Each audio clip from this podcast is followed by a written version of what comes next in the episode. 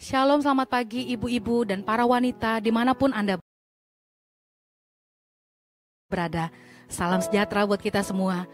Kita percaya kalau kita boleh ada sebagaimana kita ada. Semua karena berkat kemurahan Tuhan, amin. Sebelum kita akan memulai ibadah kita, kita akan mendengarkan pengumuman gereja kita. Tuhan Yesus memberkati.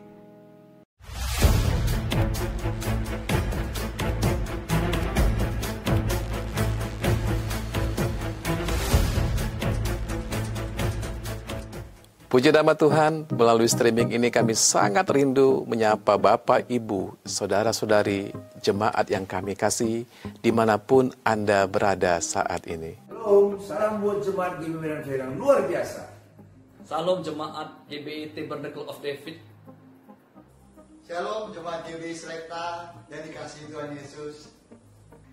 Salam jemaat G B I Pelita Nusantara. Shalom jemaat G B I Pray City.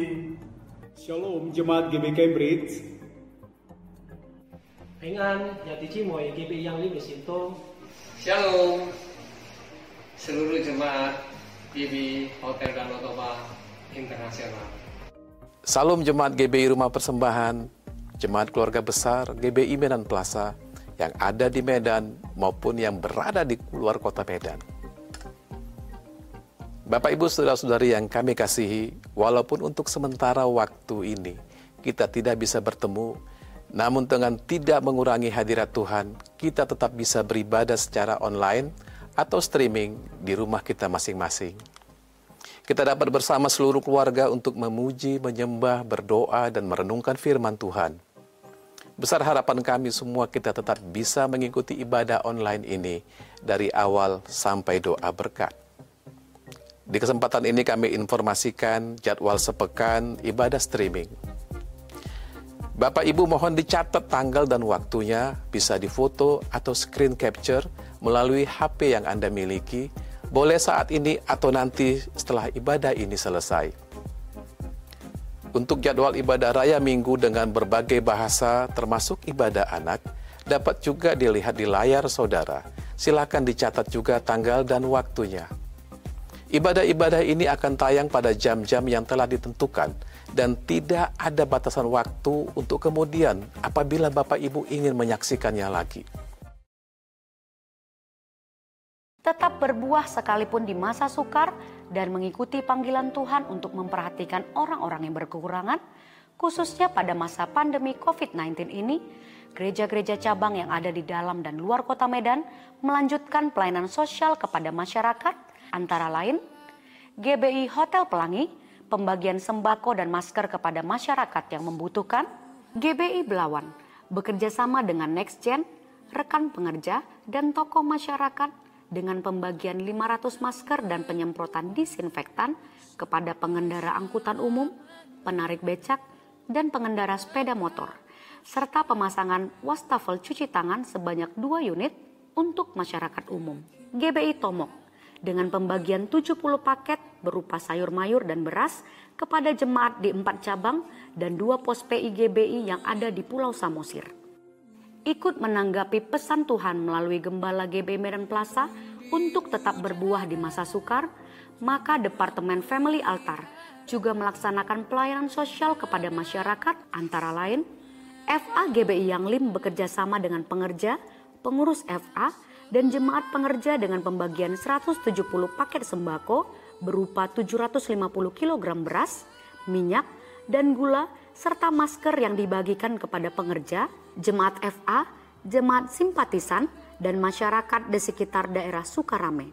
F A Peduli Kasih Pos P M I Medan Permai berupa A P D kepada rumah sakit di Gorontalo, rumah sakit Metamedica di Sibolga, Puskesmas Tewang Pajangan di Kabupaten Gunung Mas, Kalimantan Tengah. Selanjutnya Y S K I yang merupakan perpanjangan tangan dari G B I Medan Plaza dalam pelayanan sosial kepada masyarakat juga memberikan pelayanan pemberian bantuan A P D berupa baju hazmat, masker, sepatu boot, sarung tangan, hand sanitizer, pelindung muka, kacamata, termogan, dan vitamin pada tanggal sepuluh sampai dua puluh dua April dua ribu dua puluh yang disalurkan kepada berbagai puskesmas dan rumah sakit.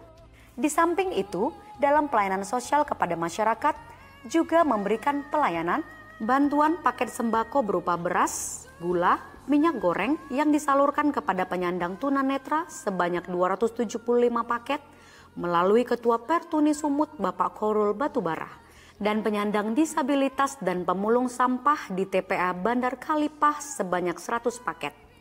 Terima kasih kepada seluruh donatur, jemaat, dan pengerja yang telah bersama-sama menggenapi panggilan Tuhan untuk menaruh belas kasihan kepada orang-orang lemah. Bersatu kita menjadi berkat bagi sesama dan menyinarkan terang Kristus bagi kota dan bangsa kita. Dalam masa kita banyak di rumah saja, mari ikuti seri pengajaran Kisah Ayub bersama Bapak Doktor Insinyur Jarod Wijanarko, M P D K, setiap Selasa dan Rabu pukul delapan belas tiga puluh W I B dengan tayangan perdana tanggal dua puluh delapan April dua ribu dua puluh. Ditayangkan secara premier di YouTube channel dan fanpage Facebook Keluarga Besar G B I Medan Plaza. Kami sampaikan bahwa pelayanan doa pastoral konseling atau informasi seputar pelayanan tetap ada dua puluh empat jam. Dan kami siap melayani Bapak Ibu dengan menghubungi call center gereja di nomor telepon nol delapan satu satu enam satu lima delapan delapan delapan sembilan atau nol delapan satu satu enam satu tujuh satu satu dua dua. Untuk informasi selengkapnya dapat juga diakses dari akun Keluarga Besar G B I Medan Plaza di media sosial seperti Facebook dan Instagram. Sehubungan dengan adanya keinginan dari jemaat untuk berkontribusi memberikan persembahan, maka di sini juga kami sampaikan informasi tentang nomor persembahan. Bank B C A nomor rekening delapan satu sembilan lima delapan delapan satu enam delapan satu atau melalui e-wallet dan mobile banking dengan memindai atau scan Q R code yang kami tampilkan di layar ini. Mari Bapak Ibu doakan terus agar keadaan semakin baik, sehingga tiba saatnya kita kembali bersama-sama di gereja yang kita cintai seperti sedia kala. Physical distancing memberikan kita banyak waktu untuk berkumpul bersama keluarga. Mari pergunakan kesempatan ini untuk membangun mesbah yang sebesar-besarnya di rumah kita masing-masing. Saat ini siapkan hati dan seluruh keberadaan kita, dan kita akan masuk dalam ibadah bersama-sama untuk menikmati hadirat Tuhan. Salam, salam, salam sehati, salam Tuhan beserta kita.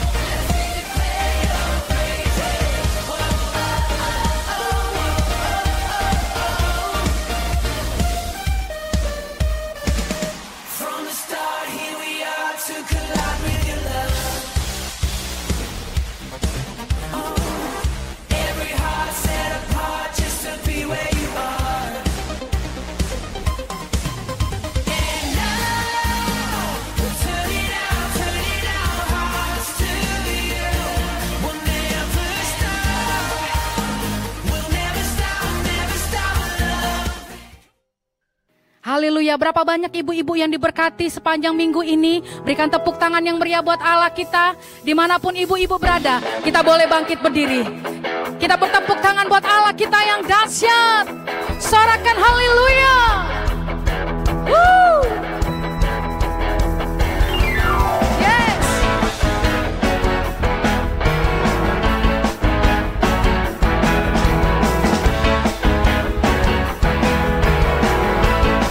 Bersama-sama katakan, tak pernah ku ragu akan kesetiaanmu. Kau pegang hidupku sepenuh jiwaku. Ku yakin dan percaya kau tuntun langkahku. Amin. Yesus kaulah Raja dalam hidupku, berkuasa, berjaya untuk selamanya. Hanya Kau Tuhan, sumber kekuatan, kuasa-Mu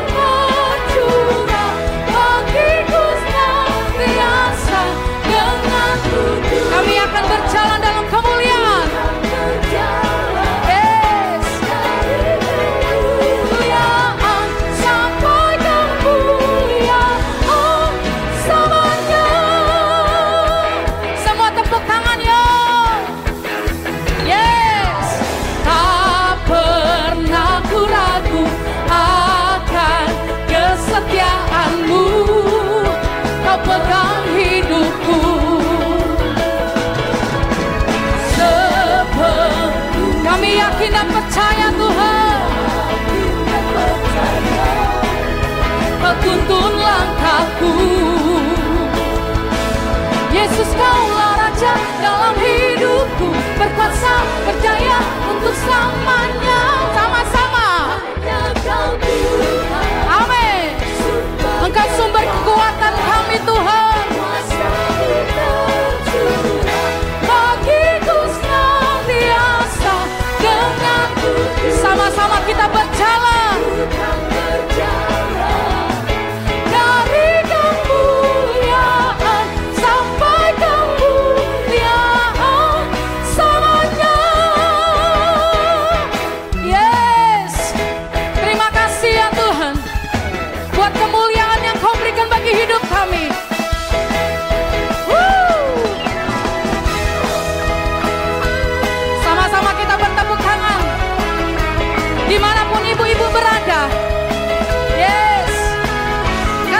Yesus, Yesus kaulah Raja dalam hidupku, berkuasa jaya. Yesus, Yesus kaulah Raja dalam hidupku, berkuasa percaya keselamanya. Amin. Hanya Kau Tuhan, sumber kekuatan, kuasa untuk curah senantiasa denganmu Tuhan. Sama berjalan ya. Dari kemuliaan sampai hanya Kau Tuhan, hanya Kau Tuhan, sumber kekuatan. Kami terima kuasa-Mu Tuhan. Denganmu Tuhan, ku kan berjalan dari kamu.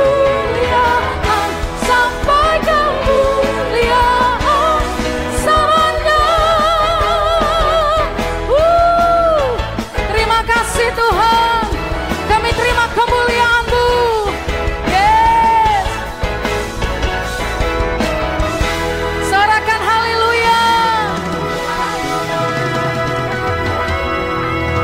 kasih Tuhan. Kami percaya firman-Mu. Kami akan berjalan dari kemuliaan sampai kemuliaan. Engkau tidak pernah membiarkan kami sendiri Tuhan. Terima kasih Tuhan Yesus. Kami hidup karena percaya kepada Tuhan Allah kami yang hidup. Ku hidup karena percaya Kau yang berjanji setia, pengharapanku selalu ada di dalam-Mu. Ku tidak akan menyerah meski dalam kesesakan, seluruh hidupku dalam genggaman-Mu. Ini iman kami ya Tuhan. Aku punya Tuhan yang besar, yang telah berjanji dan sanggup menggenapi. Imanku bersepakat percaya kuasa-Nya. Ku terima sekarang kemenangan dari-Mu. Terima kasih ya Tuhan. Ku hidup karena percaya Kau yang berjanji, Kau yang berjanji setia, setia. Pengharapanku selalu ada di dalam-Mu ya Tuhan, ada di dalam-Mu.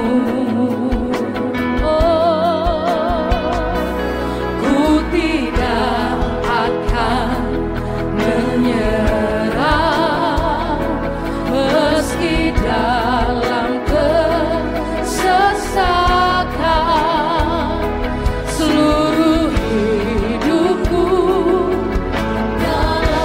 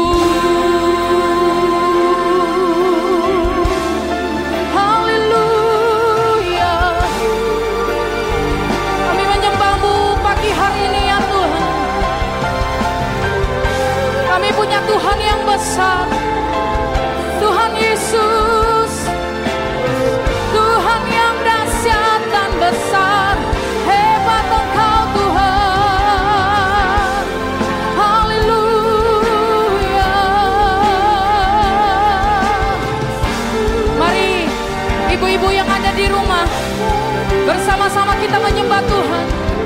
Dimanapun Anda berada, angkat penyembahan kita pagi hari ini. Oh, Tuhan,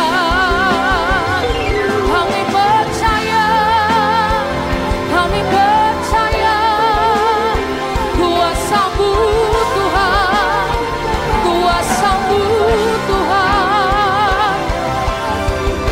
Oh Yesus, pengharapan kami, kekuatan kami di dalam-Mu Tuhan.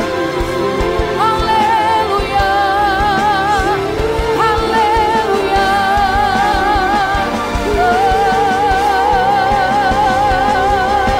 Iya la la la la la la la la la la la Terima kasih Tuhan. Haleluya. Pujilah Engkau, terpujilah Engkau.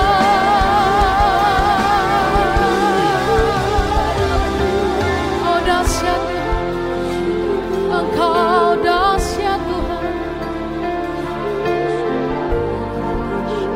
Kami datang kepadamu pagi hari ini Tuhan.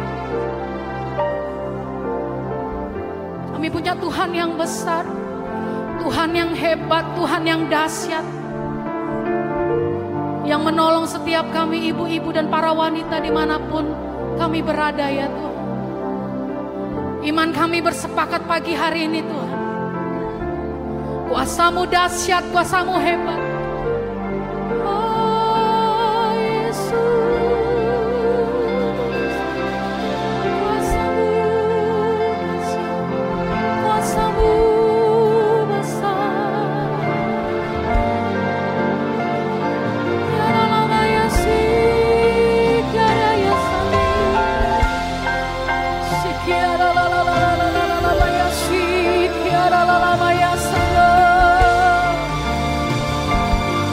Kau sumber pengharapan kami Tuhan. Kau sumber kekuatan kami Yesus Tuhan. Kami berseru, kami berseru kepada-Mu Tuhan, penolong kami. Ya la la la la la la la la la la la la la la. Mari dengan iman katakan, kuasa-Mu terlebih besar, Tuhanku terlebih besar. Tak pernah terlambat janji-Mu ya Tuhan, menolong hidupku.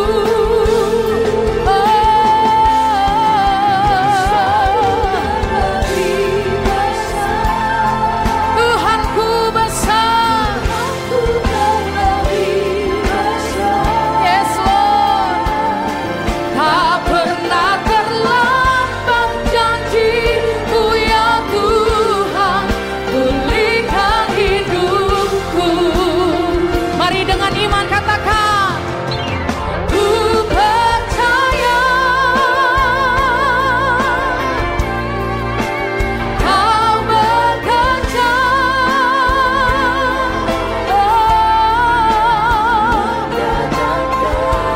Kebaikan di hidupku, ku percaya.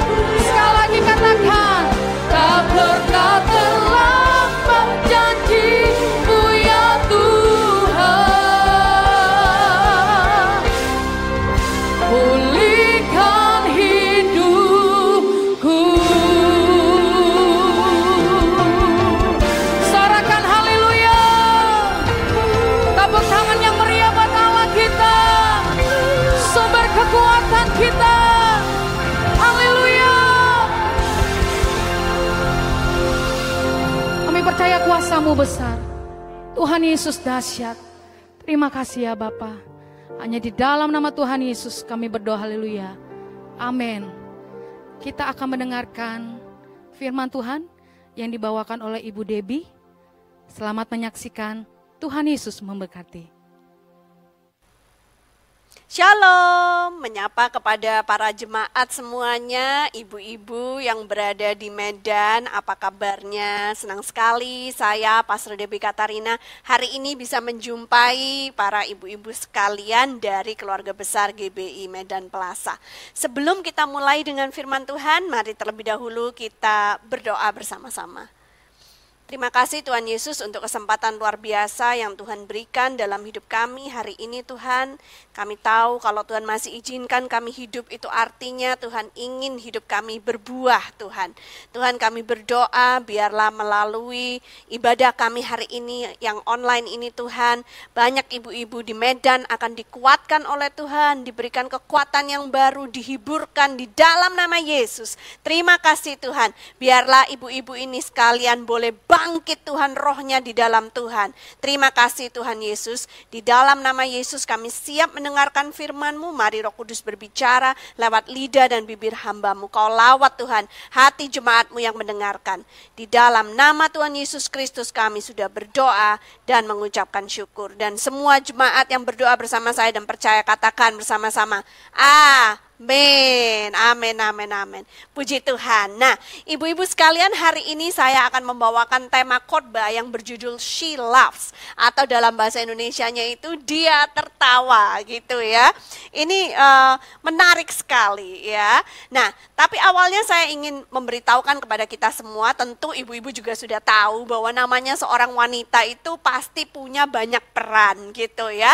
Apalagi kalau kita sudah menikah, di satu sisi kita harus harus menjadi istri buat suami kita ya. Kalau sudah punya anak, kita harus menjadi ibu buat anak-anak kita. Dan mungkin juga ada di antara Anda yang adalah businesswoman, jadi juga harus pergi bekerja gitu kan ya. Nah, itu semua adalah peran-peran yang kita mainkan. Atau mungkin kita juga terlibat di dalam pelayanan, jadi kita juga adalah seorang pelayan atau hamba Tuhan gitu ya. Banyak banget peran yang bisa dimainkan oleh seorang wanita. Dan kadang-kadang dalam keadaan dan normal pun seorang wanita itu bisa merasa overwhelming gitu ya. Kayak aduh banyak banget yang harus aku urusin gitu. Apalagi dalam keadaan negeri kita sekarang sedang lockdown seperti ini. Semua orang tidak boleh keluar dari rumah, bekerja dari rumah, anak-anak belajar dari rumah ya kan, ibadah dari rumah. Wow, itu kayaknya makin menambah beban ibu-ibu sekalian gitu kan. Saya juga merasakan karena kami e, mempunyai dua orang anak. Anak yang pertama memang sudah besar, usianya dua puluh tahun, lagi kuliah di Singapura. Tapi kami masih punya anak yang kedua, ya, yang bungsu ini usianya sepuluh tahun. Jadi e, dalam keadaan seperti sekarang ini, saya harus menghomeschool dia, ya, e, karena belajar dari rumah, maka setiap hari dari jam delapan lima belas sampai jam dua lima belas saya akan duduk di depan komputer bersama dengan dia untuk belajar online gitu ya. Dan itu kayaknya membuat uh, beban seorang ibu makin bertambah lagi ya, karena kita dipaksa oleh keadaan ini harus bisa mengajar anak-anak kita padahal kita pun juga bukan guru gitu kan ya. Dan kalau di sekolah uh, tentu setiap mata pelajaran punya gurunya masing-masing gitu ya, jadi gak, gak satu guru ngajar semua. Tapi kalau di rumah seperti ini ya apa boleh buat ya, satu mama harus ngajar semua mata pelajaran anaknya. Tapi hari ini saya mau memberikan dorongan buat ibu-ibu sekalian. Kita pasti bisa, karena kita punya Tuhan yang luar biasa. Amin. Ya, yang percaya katakan amin sorak-sorai buat Tuhan Yesus. Nah ibu-ibu sekalian, eh, apalagi dalam keadaan covid sembilan belas seperti ini, mungkin kalau malam juga Anda agak susah tidur, karena kepikiran gitu dengan pandemik yang terjadi. Mungkin juga ada di antara kita yang merasa takut melihat masa depan. Ini masa depan seperti apa ya, kok nggak menentu. Kapan kita bisa keluar rumah lagi, kapan anak-anak akan bisa ke sekolah lagi secara normal juga. Masih belum tahu perkembangannya seperti apa. Nah, hari ini kalau terasa uh, beban ini begitu berat atau overwhelming, mari saya ingatkan bahwa Tuhan masih memegang kendali. Yang percaya katakan amin ya. Dan uh, tidak akan selama-lamanya keadaan hidup kita itu seperti ini ya. Tuhan masih memegang kendali. Pasti akan ada akhir dari epidemik COVID sembilan belas ini ya.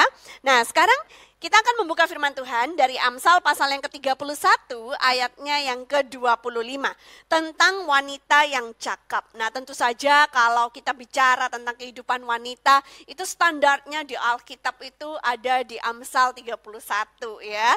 Kita semua sudah tahu, tapi hari ini saya akan underline bagian yang sangat penting terutama untuk musim-musim seperti sekarang ini. Amsal tiga puluh satu ayat dua puluh lima. Berkata demikian, pakaiannya adalah kekuatan dan kemuliaan. Ia tertawa tentang hari depan. Wow, ini wanita macam apa? Bisa tertawa tentang hari depan.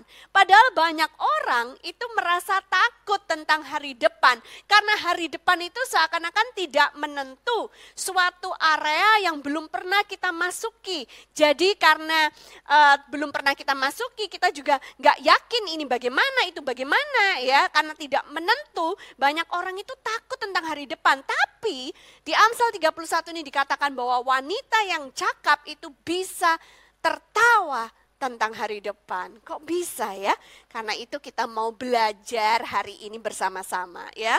Tentunya di rumah itu seorang wanita itu set the tone of the house ya. Jadi uh, baiklah kita itu set suasana rumah kita ya happy gitu ya. Maka harus dimulai dari wanitanya.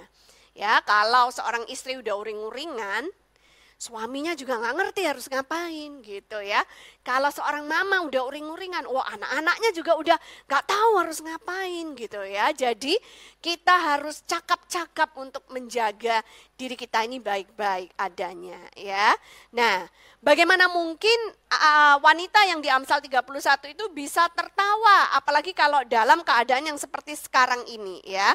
Nah, satu hal yang harus kita tahu bahwa kita itu diciptakan dalam rupa dan gambarnya Tuhan. Yang percaya saya katakan amin dong ya.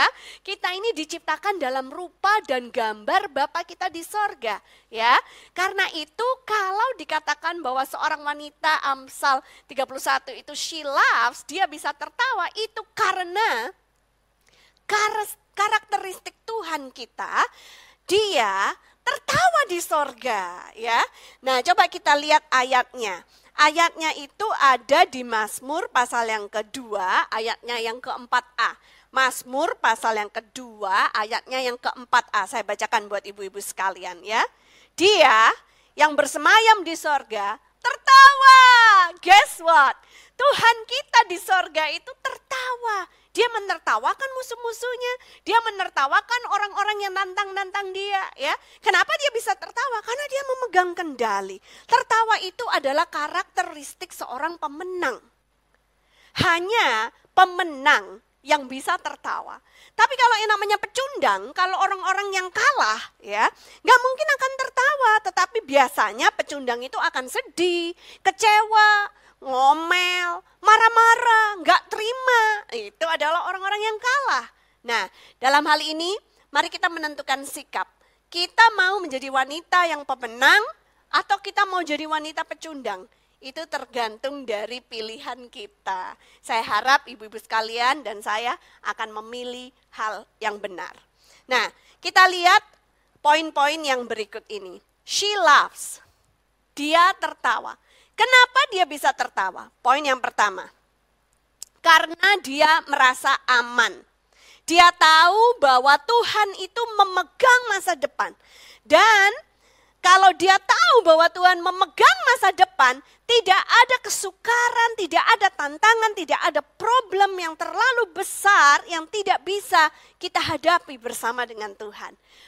Saya harap kita semua bisa belajar untuk menjadi wanita yang aman. yang tahu siapa dirinya di dalam Tuhan, yang tahu siapa Tuhan yang dia sembah, ya. Nah, hari-hari seperti ini tentunya jangan pernah memulai harimu tanpa membangun hubungan yang dekat dengan Tuhan. Begitu kita membuka mata, alangkah baiknya kalau kita mulai hari kita dengan berdoa terlebih dahulu. Ya, dan saya pun mengalaminya secara pribadi karena saya tahu hari saya akan panjang, ya, dan saya akan banyak mendengarkan berita-berita yang buruk, si ini meninggal, si itu meninggal, ya kan, si ini kena positif covid sembilan belas dan lain sebagainya. Saya akan mendapati hari saya mungkin tidak semenyenangkan sebagaimana harusnya karena saya harus homeschool anak saya, sedangkan saya sendiri tidak tahu caranya bagaimana untuk ngajarin dia, gitu ya. Nah, atau anak saya mungkin lagi bete hari itu, jadi susah diajak kerjasama, gitu kan ya. Jadi yang saya lakukan, saya pastikan kalau pagi saya bangun, saya harus baca firman Tuhan terlebih dahulu. I will start my day right. Saya baca firman Tuhan, kalau biasanya mungkin satu dua pasal cukup. Di musim-musim seperti sekarang ini saya akan baca sebanyak yang saya bisa, karena itu akan menjadi bekal saya untuk menghadapi hari-hari saya. Nah, saya harap ibu-ibu sekalian juga akan melakukan hal yang sama. Karena ketika kita membaca firman Tuhan, kita diingatkan kembali oleh Tuhan siapa diri kita yang sebenarnya, identitas kita yang sejati. Jadi, supaya apa? Supaya kita itu merasa aman, tahu identitas kita di dalam Tuhan. Amin. Nah, kemudian setelah itu, uh, karena kita bisa merasa aman di dalam Tuhan, ya, maka kita akan bisa tertawa. Coba mulai untuk menghargai hal-hal kecil, ya, yang mungkin lucu gitu. Jangan terus-menerus entertain berita-berita yang negatif itu. Jangan entertain apa yang dibisikkan iblis kepadamu. Jangan-jangan nanti kamu kena, gitu ya. Tolak dalam nama Yesus. Tapi carilah hal-hal kecil yang lucu, mungkin celotehan anak kamu yang yang spontan, yang bisa bikin ketawa. Tertawalah, ya. Karena ketika kita tertawa itu ada hormon happy yang dikeluarkan, namanya endorfin, ya. Dan ternyata ini secara medis sudah dibuktikan bahwa endorfin itu sifatnya menenangkan. Jadi kalau kita tenang, eh, kalau kita tertawa, ya, maka kita akan menjadi tenang, tidak panik menghadapi hari-hari kita, ya. Bahkan endorfin itu juga dikatakan bisa menahan sakit, ya. Jadi tertawalah supaya imunitas tubuhmu bisa naik, ya. Dan juga imunitas seluruh keluargamu bisa terjaga dengan baik, ya. Jadi seperti itu. Karena ada dikatakan dalam firman Tuhan, Amsal tujuh belas ayatnya yang ke dua puluh dua, Amsal pasal yang ke tujuh belas, ayatnya yang ke dua puluh dua. Hati yang gembira adalah obat yang manjur, tetapi semangat yang patah mengeringkan tulang. Kita tidak mau punya semangat yang patah, tapi kita mau mempunyai hati yang gembira. Karena hati yang gembira ini adalah obat yang manjur, ya. Nah, itu adalah poin yang pertama. Jadi dia bisa tertawa karena dia aman, karena dia tahu siapa Tuhan yang dia sembah. Sekarang poin yang kedua, kenapa wanita ini bisa tertawa? Karena she is well prepared, karena dia itu melakukan persiapan-persiapan dengan sebaik-baiknya.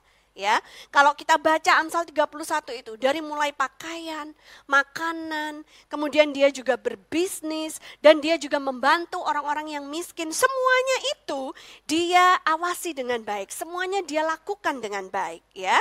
Dia tidak malas. Makanan kemalasan tidak dimakannya, itu yang dikatakan oleh firman Tuhan, ya. Jadi jangan malas dan juga jangan nganggur, karena ini kan Uh, musimnya di rumah aja, terus bawaannya tuh pengen tiduran terus gitu. Nah, jangan izinkan dirimu untuk masuk dalam tahap malas ataupun juga idle, ya. Idle itu artinya tidak produktif. Tetapi justru dalam keadaan seperti sekarang ini tetap Uh, pacu dirimu untuk menjadi orang-orang yang produktif, gitu ya. Karena biasanya orang-orang yang nganggur itulah yang akan kemudian masuk ke dalam pencobaan atau masuk ke dalam dosa, gitu ya. Jadi make sure you keep yourself busy, ya. Uh, buat persiapan-persiapan, lakukan persiapan-persiapan untuk keluargamu. Nggak usah beli barang-barang yang nggak perlu zaman sekarang seperti sekarang ini. Go back to the basic, gitu ya. Tapi tetap harus beli makanan-makanan yang bernutrisi, karena nutrisi-nutrisi uh, inilah yang akan membantu untuk menjaga imunitas tubuh kita supaya nggak drop ya. Nah, jadi perlu perencanaan ya. Misalnya bikin menu untuk makanan, karena sekarang kan nggak bisa keluar, nggak bisa beli makanan di luar. Jadi masak itu bisa satu hari tiga kali ya kan, makan pagi, makan siang, makan malam ya kan. Ditambah masih snacknya apa, buahnya apa, bikin jus dan lain sebagainya. Nah, ini perlu diperhatikan oleh seorang ibu, oleh seorang wanita. Yang saya lakukan selama lockdown ini ya, saya itu sudah hampir satu bulan tidak keluar dari rumah ya, uh, dan yang di saya banyak untuk menyibukkan diri saya di rumah adalah selain homeschool anak saya yang kecil, saya juga berusaha untuk membuat video tutorial masak gitu ya, yang saya sharingkan di Instagram kita, ibu-ibu uh, sekalian boleh cek gitu. Jadi Uh, karena saya tahu banyak sekali ibu-ibu di luar sana yang juga frustrasi, tidak tahu, bingung ya harus masak apa lagi gitu. Jadi saya membagikan resep-resep ini supaya memudahkan mereka. Jadi ada banyak yang kontak saya kemudian D M secara pribadi dan bilang, thank you untuk sharingan masakannya. Eh aku udah masak loh resep yang kemarin. Jadi kita jadi berbagi dalam musim-musim yang seperti sekarang ini. Dan itu menjadi sebuah kesempatan buat saya juga untuk memperhatikan orang-orang yang Tuhan kirim yang merespon terhadap postingan ataupun story saya. Ini adalah jiwa-jiwa yang patut untuk dilayani, jiwa-jiwa yang dikirimkan oleh Tuhan, sehingga saya bisa bertanya sama mereka gimana keadaan mereka, sehatkah ya, dan lain sebagainya. Di musim yang seperti sekarang ini kita perlu saling menguatkan. Apapun yang bisa kita lakukan, kita lakukan untuk memberkati orang lain. Yang bisa melakukan banyak, lakukan banyak. Yang bisa melakukan hanya sedikit, lakukan sedikit, tapi semuanya itu Uh, penting sekali ya. Dan ketika kita memperhatikan sesama, orang itu akan merasa uh, dibangun ya, orang itu akan merasa tidak ter, tidak ditinggalkan, orang itu akan merasa diperhatikan seperti itu. Nah, kebanyakan stres itu akan terjadi kalau kita tidak membuat persiapan. Jadi persiapan itu sangat-sangat penting untuk kita lakukan di musim seperti yang sekarang ini. Masuk kepada poin yang ketiga ya, bagaimana seorang wanita yang cakap di musim seperti sekarang ini bisa tertawa ya. Yang ketiga adalah dia punya keyakinan di dalam Tuhan ya, punya keberanian untuk percaya bahwa semuanya akan baik-baik saja ya. Tuhan akan membuat segala sesuatu itu indah pada akhirnya ya. Kalau belum indah sekarang artinya belum berakhir, masih proses ya. Jadi kita harus sabar untuk menjalani prosesnya Tuhan ini ya. Nah, jadi wanita yang percaya kepada Tuhannya, yang punya keyakinan dalam Tuhan, dia tidak mempunyai uh, low self esteem atau kepercayaan diri yang rendah gitu ya, tapi dia akan tampilnya itu percaya diri gitu ya, karena dia tahu siapa Tuhan yang dia sembah. Dan karena dia tahu bahwa the joy of the Lord is her strength. Karena dia tahu bahwa sukacita dari Tuhan itu adalah kekuatannya. Atau kalau dalam Alkitab Bahasa Indonesia, di Nehemia pasal yang kedelapan ayat yang kesebelas, terjemahan Bahasa Indonesia yang berkata, jangan kamu bersusah hati, sebab sukacita karena Tuhan itulah perlindunganmu. Ya ibu-ibu sekalian, jangan bersusah hati, itu kata firman Tuhan. Ayo kita tertawa, ayo kita tersenyum. Kapan terakhir kali ibu-ibu senyum sejak lockdown? Kapan terakhir kali tertawa ya? Kita perlu mengingatkan diri kita sendiri dan melatih diri kita sendiri. Aku nggak mau bersedih, aku nggak mau bersusah hati ya. Aku mau tertawa, aku mau sukacita, karena sukacita di dalam Tuhan itulah kekuatanku, itu yang menjadi perlindunganku. Ada amin ibu-ibu sekalian ya. Kalau misalnya Anda menonton ini uh, secara online, boleh ketikan amin gitu ya, supaya kami tahu bahwa Anda sedang menonton ya. Nah, ini waktunya juga untuk uh, kita tuh menjadi dekat bersama dengan keluarga kita. Mungkin selama ini kita sudah sibuk sekali dengan jadwal-jadwal yang kita punya. Biasanya suami akan pergi on business trip gitu ya, atau uh, trip-trip bisnis ataupun pelayanan gitu. Nah, biasanya uh, istri juga punya jadwalnya sendiri, mungkin arisan, mungkin um, ngopi cantik gitu kan ya, atau apalah yang lain dan lain-lain sebagainya ya. Dan anak-anak juga punya jadwalnya sendiri, anak-anak kalau pulang ke sekolah biasanya les ini, les itu, banyak sekali lesnya gitu. Jadi akhirnya jarang sekali punya waktu untuk bertemu dengan keluarga. Nah, momen-momen lockdown seperti ini adalah masa yang sangat tepat di mana kita bisa meluangkan banyak waktu dengan keluarga kita ya, suami nggak kemana-mana, istri nggak kemana-mana, anak-anak nggak kemana-mana, di rumah berkumpul bersama. Dan saya harap biarlah momen-momen kita kumpul di rumah ini menjadi momen-momen yang sangat indah bersama-sama dengan Tuhan, bukan momen-momen yang menyedihkan, bukan momen-momen yang seram gitu ya, karena uh, tentunya kita ingin rumah kita itu seperti surga di atas muka bumi. Jangan sampai ada piring terbang, jangan sampai uh, ada apa pertikaian di dalam rumah kita. Kita jaga supaya suasana rumah kita itu tetap baik, tetap manis, tetap harmonis, dan itu bisa dimulai dari ibu-ibu sekalian ya.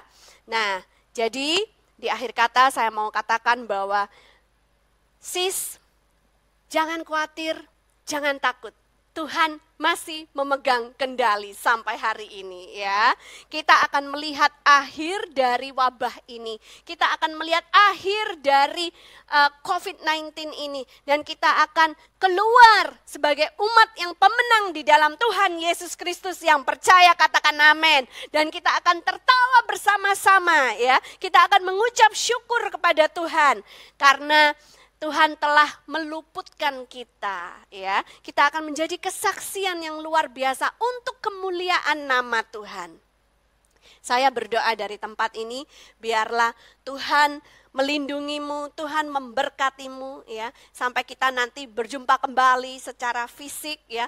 Mari kita saling mendoakan, kita saling menguatkan, kita saling bahu membahu, tolong menolong dengan cara yang kita bisa ya. Bagaimana dengan komunitas Uh, wanita di tempat Anda, di gereja Anda ya, ini sudah saatnya supaya wanita juga saling membantu gitu ya. Dan ini juga yang saya lakukan di saat menghomeschool anak saya. Kita para mama satu kelas itu punya grup WhatsApp ya, dan kadang-kadang mama-mama ini bingung gitu kan, nggak tahu ini ini bagaimana nih ya gitu. Nah, ketika saya punya Saya ketika saya ngerti ilmu yang sedang diajarkan, misalnya kemarin itu belajar tentang tangga nada gitu kan ya. Mama-mama yang lain pada bingung, aduh ini gimana, karena mereka nggak ngerti musik, mereka nggak ngerti tangga nada. Nah, saya punya sedikit pengetahuan tentang musik ya, tentang not balok, dan saya membuatkan tutorial video buat mereka, berusaha untuk membantu mereka. Saya jelaskan gini ya, Mam, jadi kalau ini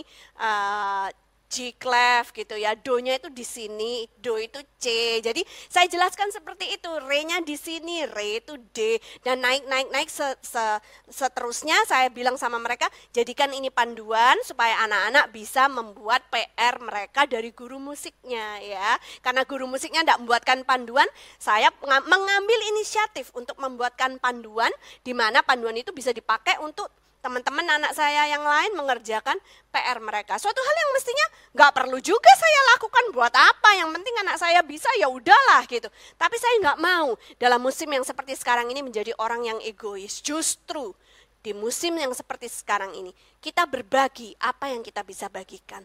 Sudah ada orang-orang yang membagikan masker, membagikan sanitizer, membagikan uh, baju apa tuh?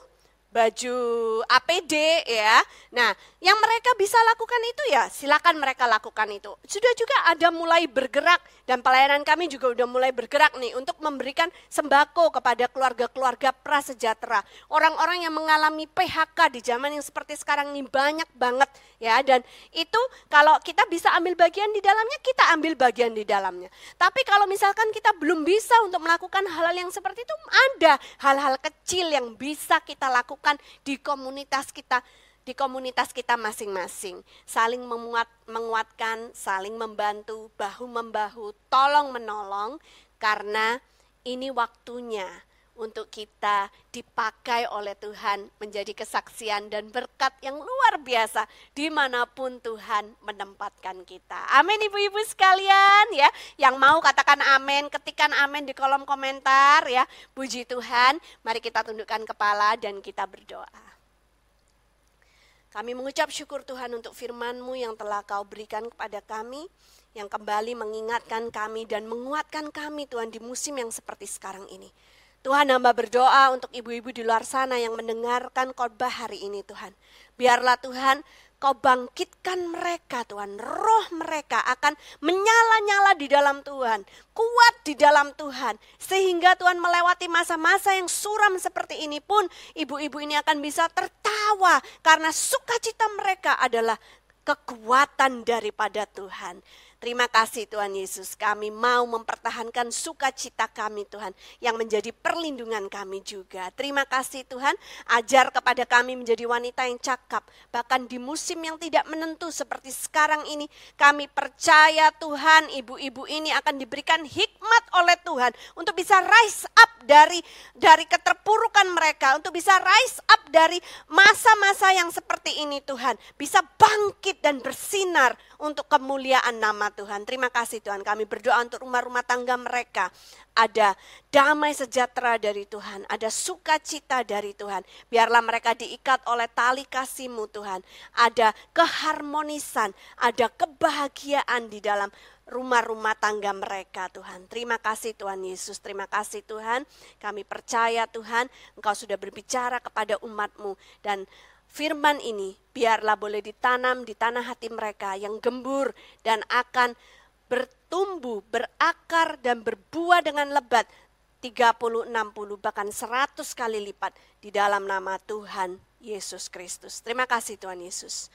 Kami mengucap syukur. Yang percaya bersama saya katakan amin, amin, amin, amin. Puji Tuhan ibu-ibu sekalian, saya harap Anda diberkati melalui firman yang sudah kami bagikan hari ini. Sampai jumpa di kesempatan yang akan datang, sampai kita berjumpa lagi. Tuhan Yesus memberkati.